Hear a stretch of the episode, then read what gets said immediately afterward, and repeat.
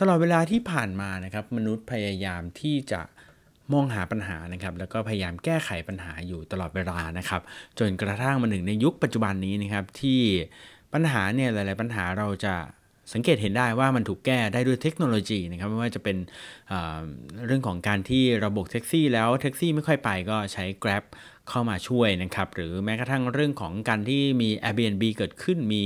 Uber เกิดขึ้นหรืออะไรประมาณนี้ทุกอย่างเนี่ยนะครับ Product หลายๆอย่างเกิดขึ้นมาเพื่อแก้ปัญหาอะไรบางอย่างนะครับ แต่มีอยู่สิ่งหนึ่งครับที่ผมมานั่งดูแล้วก็สังเกตเห็นนะครับว่าเอ๊ะเราเนี่ยคลุกคลีกับสิ่งนี้อยู่ตลอดเวลาทุกวัน ทุกสัปดาห์ ทุกเดือน ทุกปีนะครับ แต่เราไม่เคยสังเกตเลยว่าไอ้สิ่งนี้มันเป็นปัญหามาโดยตลอด และสิ่งนั้นก็คือปฏิทินนั่นเองครับ วันนี้ดีไซน์ยูโดนซีนะครับ กับผมเก่งสิริพงศ์สิริมาเกษมเนี่ยผมจะชวนทุกคนมาพูดคุยเกี่ยวกับเรื่องของปฏิทินครับ ว่าปฏิทินเนี่ยมันมีวิวัฒนาการของมันอย่างไรทำไมมันถึงเป็นปัญหาครับ จริงมันก็เป็นปัญหานะเออแล้วมันจะเป็นปัญหาอย่างไร แล้วมันจะแก้ปัญหาได้อย่างไร วันนี้เรื่องของสิ่งที่อยู่ใกล้ตัว แต่คุณอาจจะมองไม่เห็นเป็นเรื่องที่น่าสนใจมาก ๆ เรื่องหนึ่งเลยนะครับ วันนี้ดีไซน์ยูโดนซีกับเรื่องที่ชื่อว่าปฏิทินครับ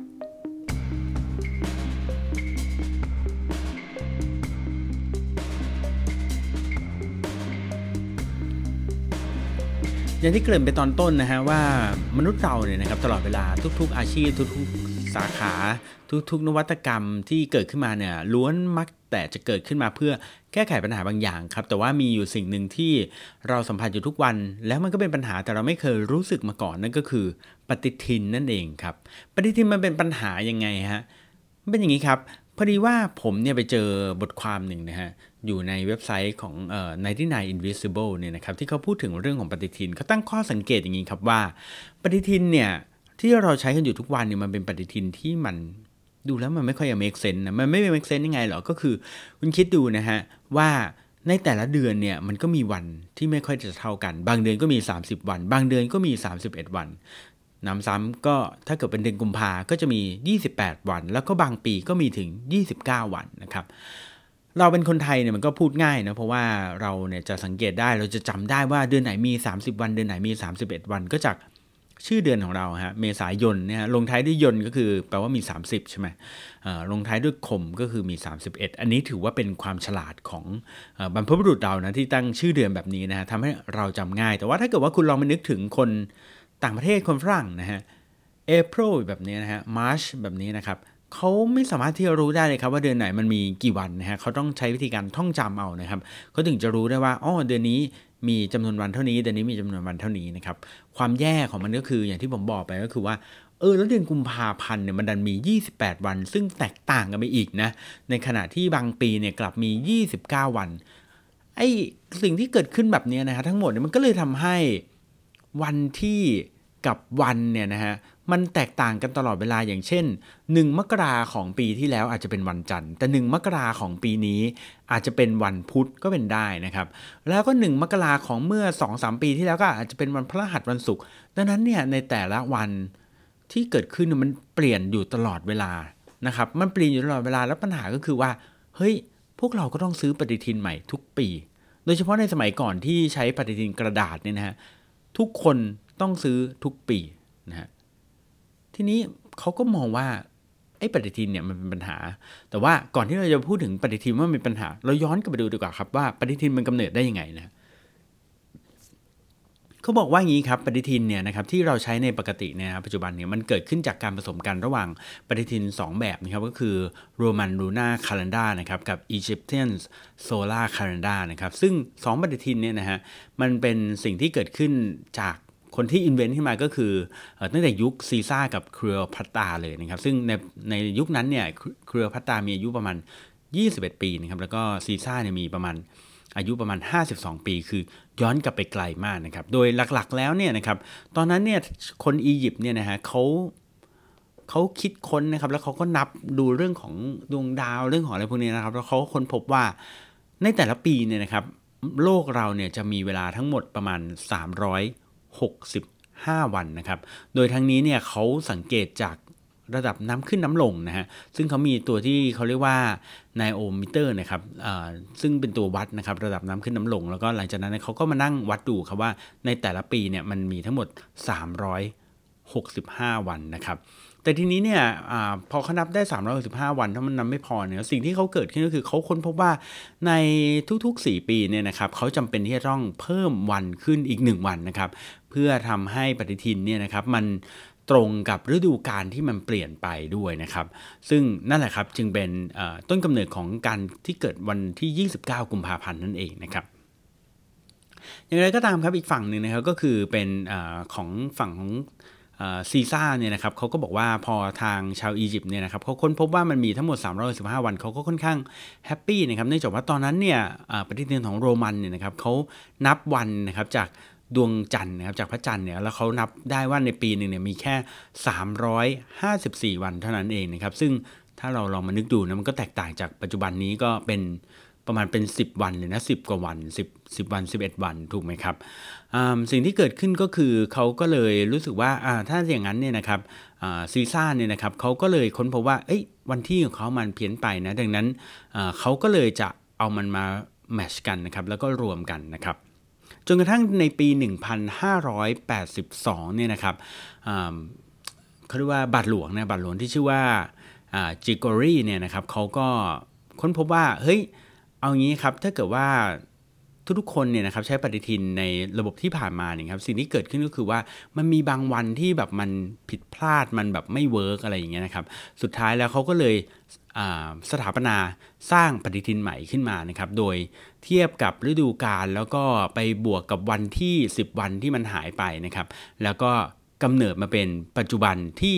เป็นปฏิทินปัจจุบันที่เราใช้กันอยู่ทุกวันนี้นะครับที่เป็นปัจจุบันเอ่อเป็นปฏิทินที่เขาเรียกว่า Gregorian Calendar นั่นเองนะครับ Gregorian Calendar เนี่ยเป็นปฏิทินที่เราใช้กันอยู่ในทุกๆ วันนี้นะครับก็คือเป็นปฏิทินที่เรียงไปตามวันไปเลยนะครับ แล้วก็ทุกๆ ปีเนี่ยจะมีทั้งหมด 12 เดือนนะครับ แล้วก็มีทั้งหมด 365 วันนะครับ แล้วก็ในทุกๆ 4 ปีก็จะมีหนึ่งวันหนึ่งปีที่จะมี 366 วันเพิ่มขึ้นมาในเดือน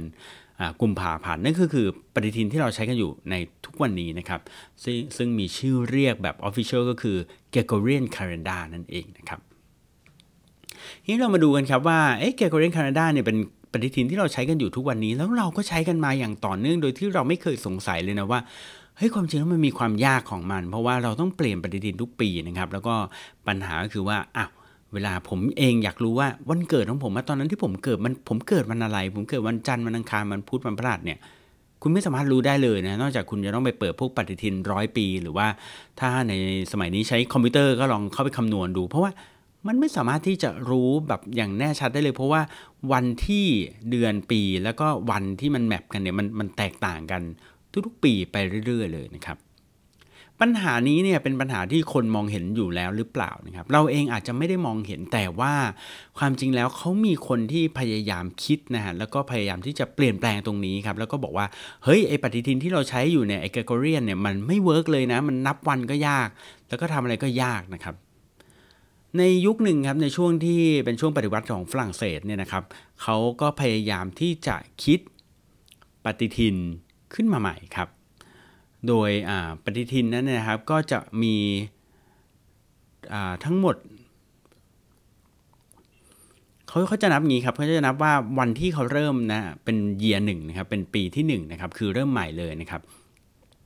แล้วก็ใน 1 สัปดาห์เนี่ยนะครับก็จะมี 10 วัน นะครับ แล้วก็เขาก็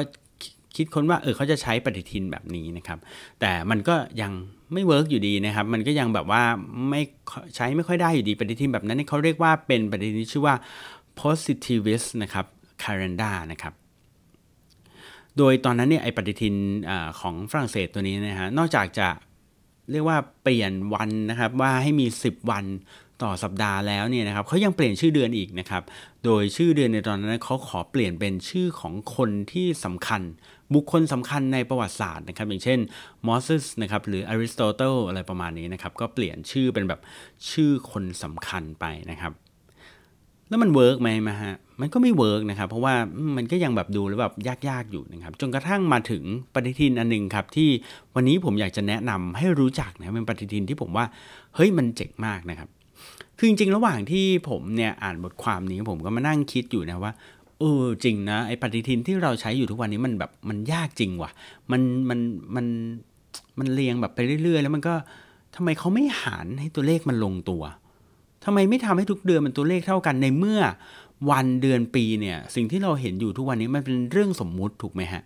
คือวันนี้คือวันอังคารแบบเนี้ย จริงๆ ถ้าเกิดเราสมมติว่าวันนี้เป็นวันจันทร์มันก็ได้ ทุกคนบนโลกนี้กำหนดว่านี่คือวันจันทร์เรียกว่าวันจันทร์มันก็จะเป็นวันจันทร์ถูกไหมฮะเหมือนที่เรากำหนดตัวเราเองว่าเราต้องกินข้าวสามมื้อทุกวันอย่างเงี้ยมันเป็นเรื่องสมมุติคือมันเป็นสิ่งที่เรากำหนดมา แล้วทำไมเราจะกำหนดใหม่ไม่ได้นะปรากฏว่ามันก็มีคนคิดแบบนี้นะฮะแล้วเขาก็พยายามจะคิดปฏิทินแบบใหม่ขึ้นมา ซึ่งผมว่าปฏิทินนี้เป็นปฏิทินที่เจ๋งมากนะฮะปฏิทินนี้ครับคิดโดยผู้ชายที่ชื่อว่า Moses B. c o w o r t h นะครับผู้ชายคนนี้เนี่ยนะครับปัจจุบันเนี่ยไม่ใช่ปัจจุบันในยุคนั้นเนี่ยนะฮะเขาทำงานเป็นพนักงานอยู่ที่สถานีรถไฟนะฮะปรากฏว่าสิ่งที่เขาเจอก็คือว่าทุกวันเนี่ยที่เขาทำงานอยู่เขาบอกว่าปฏิทินเนี่ยมันทำให้เขาทำงานยากมากนะครับ เนื่องจากในแต่ละเดือนเนี่ยมันมีสัปดาห์ที่ไม่เท่ากันนะครับ บางเดือนก็มี 3 สัปดาห์ บางเดือนมี 4 สัปดาห์ บางเดือนมี 5 สัปดาห์นะครับนั้นการที่ตัวเลขในแต่ละเดือนมันไม่ฟิกซ์มันไม่เท่ากันเนี่ยมันทำให้เขา ทำงานยากมากนะครับ ในปี 1902 นะฮะ ก็คือย้อนกลับไปประมาณเท่าไหร่200ปีที่ผ่านมาเนี่ยนะครับ นายโคเวิร์ตเนี่ยนะครับเขาก็ออกแบบปฏิทินใหม่ แล้วปฏิทินที่เขาออกแบบใหม่ขึ้นมาเนี่ยนะครับ เป็นปฏิทินที่มี 13 เดือนฮะ มี 13 เดือนและแต่ละเดือนมี 28 วัน ซึ่งการที่มี 28 วันนั้นก็ทำให้ทุกเดือนเนี่ยมี 4 สัปดาห์พอดีพอดีเลยครับ อืมนะครับเจ๋งไหมฮะ มี 13 เดือนเดือนละ 28 วัน ก็จะทำให้แต่ละเดือนเนี่ยมี 4 สัปดาห์พอดีเลยนะครับ ความเจ๋งของปฏิทินนี้ก็คือ เมื่ออสมมุติว่าวันแรกของเดือนเนี่ยคือวันอาทิตย์แบบนี้นะครับ วันที่ 2 ก็คือวันจันทร์นะครับ วันที่ 3 ก็คือวันอังคาร วันที่ 4 ก็คือวันพุธ วันที่ 5 คือวันพฤหัสไล่แบบนี้ไปเรื่อยๆเนี่ยนะครับ สิ่งที่จะเจอก็คือทุกวันที่ 1 ของเดือน และไม่ว่าจะเป็นปีไหนก็ตาม วันที่ 1 จะเป็นวันอาทิตย์เสมอ วันที่ 2 ก็จะเป็นวันอังคารเสมอนะครับวันเออวันจันทร์เสมอ วันที่ 3 ก็จะเป็นวันอังคารเสมอ ทีนี้ก็ขจัดไปแล้วใช่ไหมความสับสนที่ว่าเอฉันเกิดเมื่อปี 2530 แบบเนี้ย วันวันนั้นมันวันอะไรนะอะไรเงี้ยวันที่ 1 มกราปี 2530 คือวันอะไร คือเราไม่รู้ใช่ไหมแต่คราวนี้เราจะรู้แล้วว่าถ้าเกิดว่าผมเกิดวันที่ 1 มกราไม่ว่าจะปีไหนก็ตาม มันจะเป็นวันอาทิตย์ฮะแล้วสิ่งที่ผมเคยพูดว่ามันเป็นปัญหาคือเราต้องเปลี่ยนปฏิทินทุกปีเนี่ยมันก็ไม่ต้องเปลี่ยนแล้วถูกไหมฮะเพราะว่าปฏิทินมันถูกฟิกซ์ด้วยตัวเลขตายตัวครับ ทีนี้เขาคิดขึ้นมาอย่างนี้ครับว่าอ่าโอเค ในปัจจุบันเราเนี่ยเรามีเดือนทั้งหมด 12 เดือนถูกไหมฮะ แต่ปฏิทินใหม่เนี่ยมันมี 13 เดือนถูกไหมฮะ ดังนั้นโอเคแล้วเดือนใหม่ที่มันเพิ่มขึ้นมา จะเรียกว่าเป็นเดือนอะไรดีครับ ในคนนี้ครับเขาคิดขึ้นมาว่า ในเมื่อเดิมมันมี 12 เราเพิ่มมาอีก 1 เดือนนะครับ1เดือนนั้นเนี่ยเราจะมาแทรกอยู่ตรงกลางปีเลยครับ ระหว่างเดือนมิถุนายนกับเดือนกรกฎาคมนะฮะ โดยเดือนนี้เนี่ยนะครับเขาจะเรียกว่าเดือน โซนั่นเองนะครับ ซึ่งโซเนี่ยนะครับมีความหมายมาจากคำว่าโซสติสนะครับก็คือมาจากคำว่าการที่ดวงอาทิตย์เนี่ยเคลื่อนตัวเข้าหาพื้นผิวโลกใกล้ที่สุดนะฮะดังนั้นเขาก็เลยเรียกเดือนนั้นว่าเดือนโซนั่นเองนะครับ เอาละในเมื่อเรามี 13 วันเอ้ย13 เดือนนะครับ เดือนละ 28 วันนะครับ เรียบร้อยแล้วนะครับ เรามีเดือนใหม่เกิดขึ้นด้วยคือเดือนโซ ซึ่งอยู่ตรงกลางปีเลยนะครับ เอาละนะครับ ทีนี้สิ่งที่จะเกิดขึ้นอีกอย่างหนึ่งก็คือ ถ้าเกิดว่าคุณนึกตามเนี่ยคุณจะค้นพบว่า เฮ้ย เดี๋ยวก่อนพี่ 13 เดือนเนี่ยนะครับคูณ 28 วันเนี่ยนะฮะมันไม่ได้ 315 วันนี่นา 13 คูณ 28 นะครับ มันได้ 364 วันครับ อืม โอเค อ้าว มันได้ 364 วันอย่างนี้มันก็ไม่ได้สิ เพราะว่าเราขาดไป 1 วันทำยังไงดี นะครับนายคอร์ดเวิร์สนี่เขาก็คิดมาแล้วครับเขาบอกว่าเฮ้ยขาดอีกหนึ่งวันไม่เป็นไร1วันนั้นเนี่ยนะฮะเราจะมาวางไว้ที่วันสุดท้ายของปี คือหลังวันที่ 28ธันวาอาอย่าลืมนะปฏิทินใหม่นี้คือวันสุดท้ายคือวันที่ 28นะคือเขาจะมาวางไว้หลังวันที่ 28ธันวาและวันนั้นเป็นวันที่จะไม่กำหนดเลยครับ ว่าวันนั้นเป็นวันอาทิตย์วันจันทร์วันอังคารวันพุธหรือวันอะไรไม่กำหนดอะไรเลย แต่เขาจะเรียกว่าวัน year day นะครับเป็นวันของปีแล้วกันนะ year day นะครับโดยวันนั้นเนี่ยจะเป็นวันที่ไม่ผูกติดกับวันอะไรเลยนะครับแล้วก็ไม่ได้เป็นวันที่ผูกติดอยู่กับเดือนอะไรด้วยนะครับและในวันนั้นเราสามารถที่จะกำหนดให้มันเป็นวันหยุดประจำปีได้เอาละครับ เจ๋งไหมฮะ ไอ้ปฏิทินนี้มันเจ๋งดีนะครับ คือมี 13 เดือนครับ เดือนละ 28 วัน ดังนั้นทุกเดือนจะมี 4 สัปดาห์พอดีนะครับ แล้วก็ทุกวันที่ 1 คือวันอาทิตย์วันที่ 2 คือวันจันทร์ทุกอย่างมันจะถูกฟิกซ์หมดเลย ส่วนอีกหนึ่งวันที่ขาดไปก็จะถูกตั้งชื่อว่าเป็น year day ก็คือเป็นวันหยุดสากลทั่วโลกนะครับ ในเมื่อเราหยุดกันอยู่แล้วนี่ใช่ไหมวันหยุดปีใหม่เนี่ยนะฮะดังนั้น year day ก็ถือว่าเป็นหนึ่งในวันหยุดปีใหม่แหละไม่ต้องไปกำหนดเลยว่าวันนี้เป็นวันจันทร์วันอังคารวันพุธวันพฤหัสถ้าเกิดว่าคุณมีลูกแล้วเกิดขึ้นมาในวันนี้ ก็ไม่ต้องบอกครับว่าเขาเกิดวันอะไร แต่ว่าเขา ไม่ต้องบอกว่าเขาเกิดวันจันทร์วันพุธวันพฤหัสแต่วันที่เขาเกิดก็คือวัน year day นั่นเองนะครับอ๋ออีกสิ่งหนึ่งที่นายคอตเบิร์ตนี่เขาคิดขึ้นมาอีกอันหนึ่งก็คือเขาคิดว่าเอ้ยแล้วเรื่องวันหยุดด้วยนะครับ วันหยุดด้วยนะฮะแทนที่เราจะไปหยุดครึ่งครึ่งกลางๆเดี๋ยวหยุดวันพฤหัสบ้างวันพุธบ้างวันอังคารบ้างอะไรอย่างเงี้ยนะครับเขากำหนดให้ทุกวันหยุดเนี่ยนะครับที่จะเกิดขึ้นต่อไปนี้เนี่ยนะครับ จะต้องเป็นวันหยุดวันจันทร์ ดังนั้นเมื่อไรก็ตามที่เรามีวันสำคัญเนี่ยนะครับก็จะไปหยุดที่วันจันทร์หมดนะฮะเมื่อมีวันหยุดวันจันทร์เมื่อนั้นเนี่ยมันก็จะกลายเป็น long holiday ตลอดครับ อืมสำหรับวันหยุดนะฮะเจ๋งไหมครับนายคอนเบิร์ตนี่เขาก็คิดครับว่าไอเดียของเขาเนี่ยมันสุดยอดมากนะครับ เพราะว่ามันแก้ปัญหาไอปฏิทินที่มันแบบดูแล้ว ใช้ยากมันดูแล้วแบบเปลี่ยนแปลงอยู่ตลอดเวลา แล้วเราต้องซื้อใหม่อยู่ตลอดเวลา ได้อย่างสิ้นเชิงเลยนะครับ แล้วเขาก็เลยพยายามไป present ปฏิทินรูปแบบใหม่ของเขาเนี่ยครับให้กับคนหลาย ๆ คนนะครับได้ฟังได้ซื้อไอเดียของเขา แล้วก็ไม่มีใครสนใจ ปัญหาคือไม่มีใครสนใจปฏิทินเขาเลยครับจนกระทั่งวันหนึ่งที่เขาไป present นะครับแล้วเขาไปเจอกับผู้ชายคนหนึ่ง ปรากฏว่าผู้ชายคนนี้สนใจมากครับ ผู้ชายคนนี้ชื่อจอร์จอีสแมนนะครับเป็นใคร บางคนอาจจะเฮ้ยคุ้นชื่อนะครับจอร์จอีสแมนนี่คือ founder ของบริษัทโด่งดังมาก ๆ บริษัทหนึ่งนั่นคือบริษัทโกดักนั่นเองครับจอร์จอิสแมนครับเขาบอกว่าโอ้เขาสนใจมากไอ้ปฏิทินแบบนี้มันรู้สึกว่ามันเจ๋งจริงเลยนะครับในขณะที่คนอื่นมันใช้ปฏิทิน 12 เดือนที่แบบมันไร้สาระมากนะครับแต่ว่าอันนี้เป็นปฏิทิน 13 เดือนที่ fix วัน fix วันที่ตลอดหมดเลย แล้วก็มีวันหยุดประจำปีแบบนี้คือมันยอดเยี่ยมมากนะครับอิสแมนเนี่ยนะครับก็เลย promote design ใหม่นะครับ ดีไซน์ปฏิทินใหม่ของของคอตส์เวิร์ธเนี่ยนะครับ แล้วก็เอามันมาใช้ครับในบริษัทของโกดักนะครับ โดยตอนนั้นเนี่ยในโกดักไม่รู้แหละว่าโกดักก็คงจะใช้ปฏิทิน 12 เดือนปกติเนี่ยนะฮะ แต่ว่านายอิสแมนบอกว่า เฮ้ย เรามีปฏิทินใหม่แล้ว แล้วเราจะปรับเปลี่ยนการทำงานของเรา ให้ใช้ปฏิทินแบบใหม่ คือปฏิทิน 13 เดือนของคอตส์เวิร์ธเนี่ยนะครับ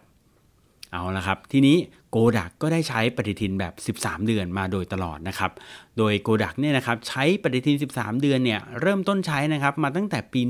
1924 นะครับ แล้วก็ยาวไปเรื่อยจนถึง 1989 เลยนะครับ โอ้โห ต้องบอกว่า 1989 นี่ผมเกิดแล้วนะฮะ แล้วก็แบบ เฮ้ย มันใช้มานานขนาดนี้เลยเหรอ นะครับ ปฏิทิน 13 เดือนนะครับ ซึ่งใช้มาตลอดยี่ตลอด 65 ปีนะครับ 65 ปีเลยนะครับ โอเค ทีนี้ชีวิตของคนที่ทำงานที่โกดักเป็นยังไงบ้างนะครับ ก็แน่นอนครับ เวลาเขาทำงานเขาก็จะใช้ปฏิทิน 13 เดือนเนี่ยนะฮะอยู่ตลอดเวลาแล้วก็มีเดือนเดือนตรงกลางที่โผล่ขึ้นมาด้วยนะครับ แน่นอนว่าพอเขาออกจากออฟฟิศนะฮะวันที่ของเขาจะย้อนกลับนะฮะกลายเป็นวันแบบ 12 12 เดือนนะครับเหมือนเดิมแล้วก็มี 30 31 วันเหมือนเดิมนะครับแต่ว่าเวลาเข้าออฟฟิศเนี่ยมันก็จะเป็น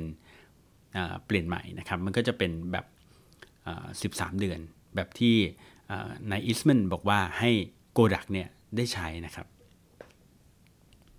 เอาละนะครับ แต่สิ่งที่เกิดขึ้นเนี่ยนะครับก็คือว่าในโกดักเนี่ยเขาไม่ได้ใช้เดือนนะครับตามที่คอตส์เวิร์ธบอกทั้งหมดนะครับอย่างเดือน Sol ที่แทรกอยู่ตรงกลางเนี่ยเขาก็ไม่ได้ใช้นะครับเขาเปลี่ยนชื่อครับเขาเปลี่ยนไม่ได้เรียกเดือนเป็น แบบ January February อย่างเงี้ยนะครับ แต่เขาเรียกเป็น period ครับเขาเรียกว่าเป็น13 period day 13 period นั่นเองนะครับ คือเรียกว่าเป็น period 1 จนถึง period 13 นั่นเองนะครับ แล้วก็ใช้แทนที่คำว่า 13 เดือนนะครับในปฏิทินนะฮะอย่างไรก็ตามครับตัวนี้เนี่ยก็ถูกใช้มาเรื่อยๆนะครับแล้วก็นายจอร์จอิสแมนเนี่ยก็ก็คิดครับว่า เฮ้ย การที่ถ้าเกิดว่าเขาอยากจะทำให้ปฏิทินเนี่ยมันเปลี่ยนใหม่ไปเลย คือให้โลกเนี้ย ลี่ยนปฏิทินไปเลย ไม่เอาแล้วปฏิทินไร้สาระแบบ 12 เดือนนี้ครับกลับมาใช้มาเปลี่ยนมาใช้แบบ 13 เดือนกันดีกว่านะครับเพราะว่ามันเป็นปฏิทินที่มัน work มากเนี่ยนะครับอิสแมนบอกว่าถ้าโกดักใช้แค่บริษัทเดียวเนี่ยมันคงไม่เกิดหรอกนะครับเขาก็เลยคิดว่างั้นเขาผลักดันเข้าไปในรัฐสภาดีกว่านะครับของอเมริกาว่าเฮ้ยเรามาเปลี่ยนปฏิทินกันเถอะนะครับ ซึ่งตอนนั้นเนี่ยเรื่องมันถูกผลักดันเข้าไปในสภาเรียบร้อยแล้วนะครับ แล้วก็ทางสภาของอเมริกาเนี่ยได้พิจารณาถึงการเปลี่ยนแปลงเรื่องของปฏิทินนะครับ โดยตอนนั้นเนี่ยมีตัวเลือกของปฏิทินที่มันเข้าข่ายแล้วก็อยู่ในเกณฑ์ที่แบบน่าน่าใช้ได้เนี่ยนะครับ เข้ารอบมาทั้งหมด 185 New Design นะครับ New Design ของปฏิทิน New Design เลยนะครับ 185 อันเลยนะครับ และแน่นอนว่าปฏิทินของ c o t w o r t h และ Eastman เนี่ยนะครับก็ถูกเป็นหนึ่งในตัวที่เข้ารอบท้ายสุดนะครับผม อย่างไรก็ตามครับหลังจากที่เข้ารอบแล้วเนี่ยนะครับเขาก็พยายามพิจารณานะว่าเออเขาจะทำการเปลี่ยนแปลงปฏิทินนู่นนี่นั่น แต่สุดท้ายไอเดียนี้ถูกล้มลงครับ ล้มลงไปครับ เพราะอะไรครับ เพราะตอนนั้นมีสงครามนะครับเวิร์วอร์สองนะครับสงครามโลกครั้งที่2นะครับกับฮิตเลอร์นะครับก็เลยทำให้ project นี้เนี่ยถูกพับเก็บไปก่อนแล้วกันเพราะว่ามีเรื่องสำคัญมากกว่าเรื่องของการเปลี่ยนปฏิทินนะครับและนั่นก็เลยกลายเป็นจุดที่สิ้นสุดครับของปฏิทิน รูปแบบใหม่ปฏิทิน 13 เดือนเนี่ยนะครับผมผมส่วนตัวผมรู้สึกว่าพอผมอ่านเรื่องนี้ผมชอบมาก ผมรู้สึกว่าเฮ้ยปฏิทินเป็นเรื่องที่เราใช้อยู่ทุกวัน แต่เราไม่เคยเห็นเลยว่า มันใช้ยากนะ แล้วทำไมคนไม่อินเวนต์ใหม่ทำไมคนไม่คิดอะไรขึ้นมาใหม่นะครับ ปรากฏว่ามันมีคนคิด แล้วมันก็ได้ใช้ในบางบริษัทด้วย แล้วมันก็กำลังจะถูกผลักดันให้เปลี่ยนปฏิทินแล้วด้วย ไม่แน่เราเกือบจะเกิดมาแล้วก็ไม่ได้ใช้ปฏิทินแบบ 12 เดือนเลยด้วยซ้ำนะแต่กลายเป็นว่าเรื่องนี้มันไม่ผ่านเพราะดันเกิดสงครามโลกครั้งที่2ก่อนนะไม่งั้นเราอาจจะได้มีปฏิทินแบบใหม่แล้วนะ เป็นไงครับ สนุกไหมฮะ และนี่คือดีไซน์ดนซีนะครับ EP นี้ผมอยากจะมา EP นี้ไม่ใช่เรื่องของสิ่งที่ออกแบบแต่มองไม่เห็น แต่เป็นสิ่งที่เราใช้กันอยู่ทุกวัน แล้วเราไม่เคยคำนึงถึง เราไม่เคยมองเห็นว่ามันเป็นปัญหา เป็นอีกหนึ่งเรื่องที่อยากจะเล่าให้ฟัง แล้วก็ให้พวกเราได้ไปนั่งคิดกันครับว่าเออจริงแฮะ สิ่งที่ใกล้ตัวแบบนี้มันก็เป็นปัญหาจริง ๆ ผมมานั่งคิดครับว่าถ้าเกิดว่าเราเปลี่ยนเป็น 13 เดือนจริง ๆ เป็นปฏิทิน 13 เดือนจริง ๆ จะเกิดอะไรขึ้นบ้างกับเรานะ มันก็คงจะยุ่งในช่วงแรกๆนะแต่ผมเชื่อว่าปฏิทินนี้จะ disrupt อาชีพอาชีพหนึ่งให้หายไปจากโลกนี้ไปเลยนะ นั่นก็คืออาชีพหมอดูนั่นเองนะจากเดิมที่เขาเคยทำนายว่า ถ้าคุณเกิดวันอาทิตย์ คุณจะเป็นคนลักษณะแบบนี้ คุณเกิดวันจันทร์คุณจะเป็นคนลักษณะแบบนี้ คราวนี้น่าจะยากแล้วนะสถิติที่เคยเก็บมาตลอดเป็นร้อยร้อยพันพันปีเนี่ยนะฮะคงต้องรื้อกันใหม่อีกครั้งหนึ่งนะหรือไม่แน่เราอาจจะต้องใช้ปฏิทิน 12 เดือนเป็นปฏิทินแบบโบราณที่ควบคู่กันไปในการดูดวงโหราศาสตร์ก็เป็นได้นะครับ และนี่คือดีไซน์ยูนินซีนะครับ ขอบคุณที่ติดตามนะครับ กับผมเก่งสิทธิพงศ์สินไม้เกษม แล้วพบกันใหม่ครั้งหน้าสำหรับวันนี้ สวัสดีครับ